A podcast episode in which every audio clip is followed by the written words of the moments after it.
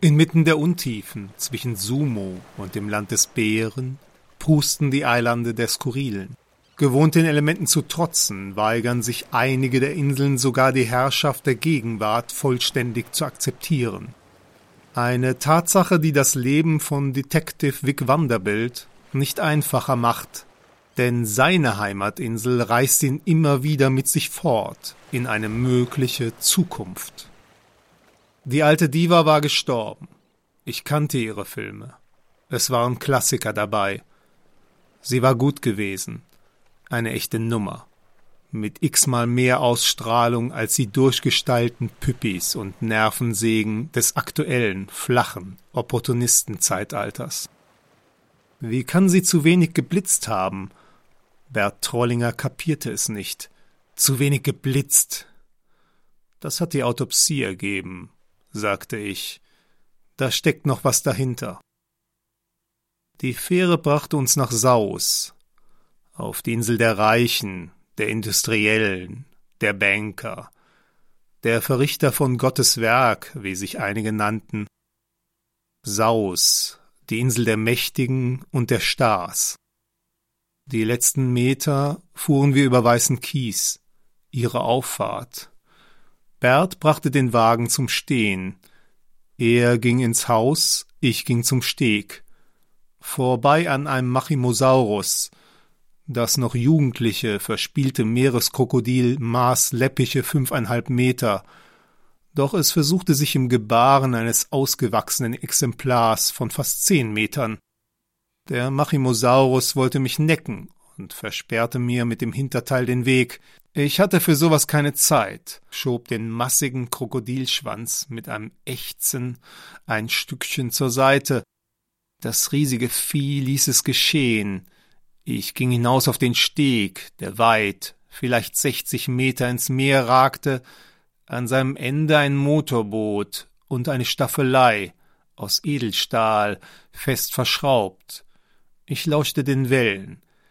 Hier waren etliche Bilder der Diva entstanden. Sie war smart gewesen, als die Rollenangebote weniger wurden, hatte sie eine neue Aufgabe gefunden. Sie hatte sich der Meerungeheuermalerei gewidmet, Sie malte in Öl, vermischt mit Tang. Dazu etwas Hautschleim der Meerichen, das ergab das unnachahmliche Glänzen.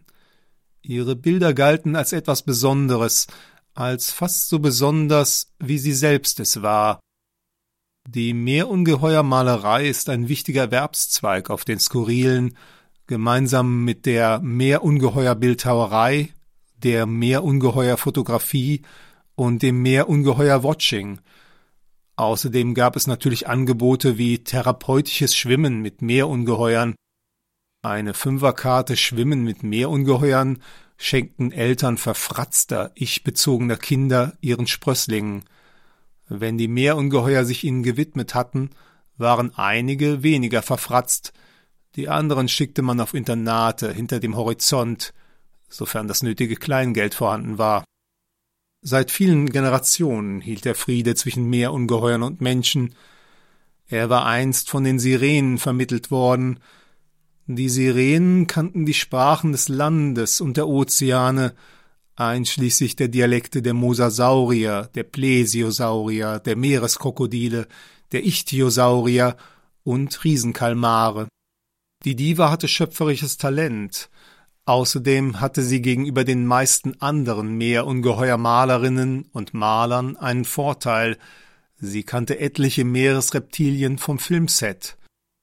Ersten Ruhm hatte sie mit der Jugendserie Plesio gewonnen und die Freundschaft mit dem namengebenden Plesiosaurier hatte gehalten über Jahrzehnte. Ja, da ist das Stöckchen. Ja. Bert Trollinger warf es weit ins Wasser, der Machimosaurus platschte hinterher. Die Spritzer benetzten mein Haar, obwohl ich mindestens vierzig Meter entfernt war. Bert kam zu mir an die Spitze des Stegs. Neben ihm der Butler der Diva, Typ intellektueller Adonis. Es gab Gerüchte, dass die Diva und er. Der Butler war schätzungsweise 25 Jahre jünger. Hier, direkt aus den Blitzern, Bert hielt mir eine der Blitzlichtbirnen hin. Ich nahm meine Lupe und schaute sie mir an. Auf der Fassung stand die korrekte Bezeichnung.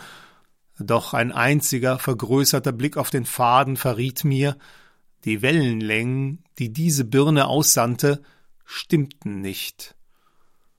Filmstars gewöhnen sich im Laufe ihres Lebens so sehr an Blitzlichtgewitter, dass sie unter Mangelerscheinungen leiden, wenn sie weniger geblitzt werden, wenn ihr Ruhm irgendwann nachlässt. Es handelt sich um eine Art Photosynthese, ähnlich der bei Pflanzen. Dieser Zusammenhang wurde vor Jahrzehnten erkannt. Auf den skurrilen Inseln ist es Vorschrift, dass sich Altstars selbst blitzen. Dabei ist es wichtig, klassische Blitzlichtbirnen zu verwenden, Alternativ funktioniert auch Blitzlichtpulver. Elektronenblitze zeigen nicht die gewünschte Wirkung. Stars, die im Alter verarmt sind, bekommen Zuschüsse für die Birnen von der Krankenkasse. Nun, Zuschüsse hatte die Diva nicht nötig, wie ihr prachtvolles Anwesen bewies. Warum also hatte sie Blitzlichtbirnen mit der falschen Wellenlänge benutzt?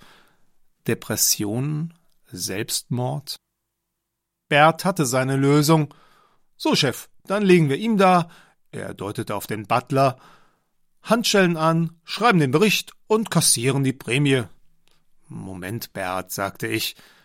Wie heißen Sie? fragte ich den Butler. Abukir. Hm, Abukir, wie erklären Sie sich das? Ich weiß nicht, sagte er. Wir haben immer gedacht, sie blitzt richtig. Ich habe nichts an den Blitzlichtbirnen gemacht. Wer erbt? Sie hat keine Kinder, ich bin Alleinerbe. Sehr verdächtig. Ja, aber ich hab sie. Ja. Ich hab sie geliebt. Hm, das haben wir wohl alle. Sie geliebt. Chef, klare Sache, Fall gelöst. Bert, bitte. Wo haben Sie die Birnen her, Abukir? Monsters Plaza. Monsters Plaza? Ja, ganz bestimmt in Ordnung. Opa Monster war ein leidenschaftlicher Sammler ihrer Bilder. Aha. Die letzten Jahre hat er jedes Bild von ihr gekauft.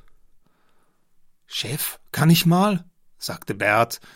Ich bedeutete Abukir, dem Butler, er solle ein paar Schritte Richtung Ufer gehen. Chef, das ist es, womit ich Sie nicht belasten wollte. Es ist offensichtlich.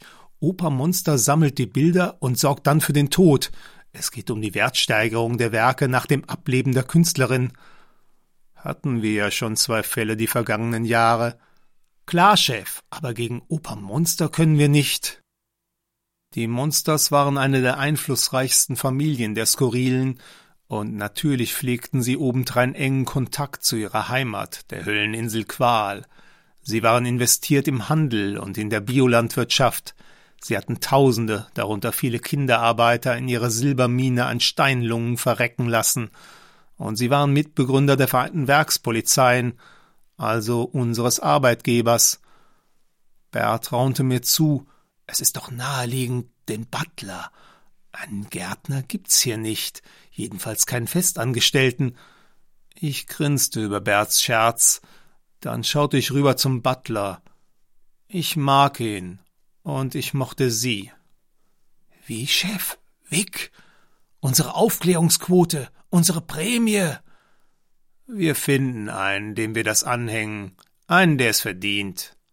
Abukir half Bert, das fünfzigteilige Sterling-Silberservice, das der sich ausgeguckt hatte, in den Kofferraum zu hieven.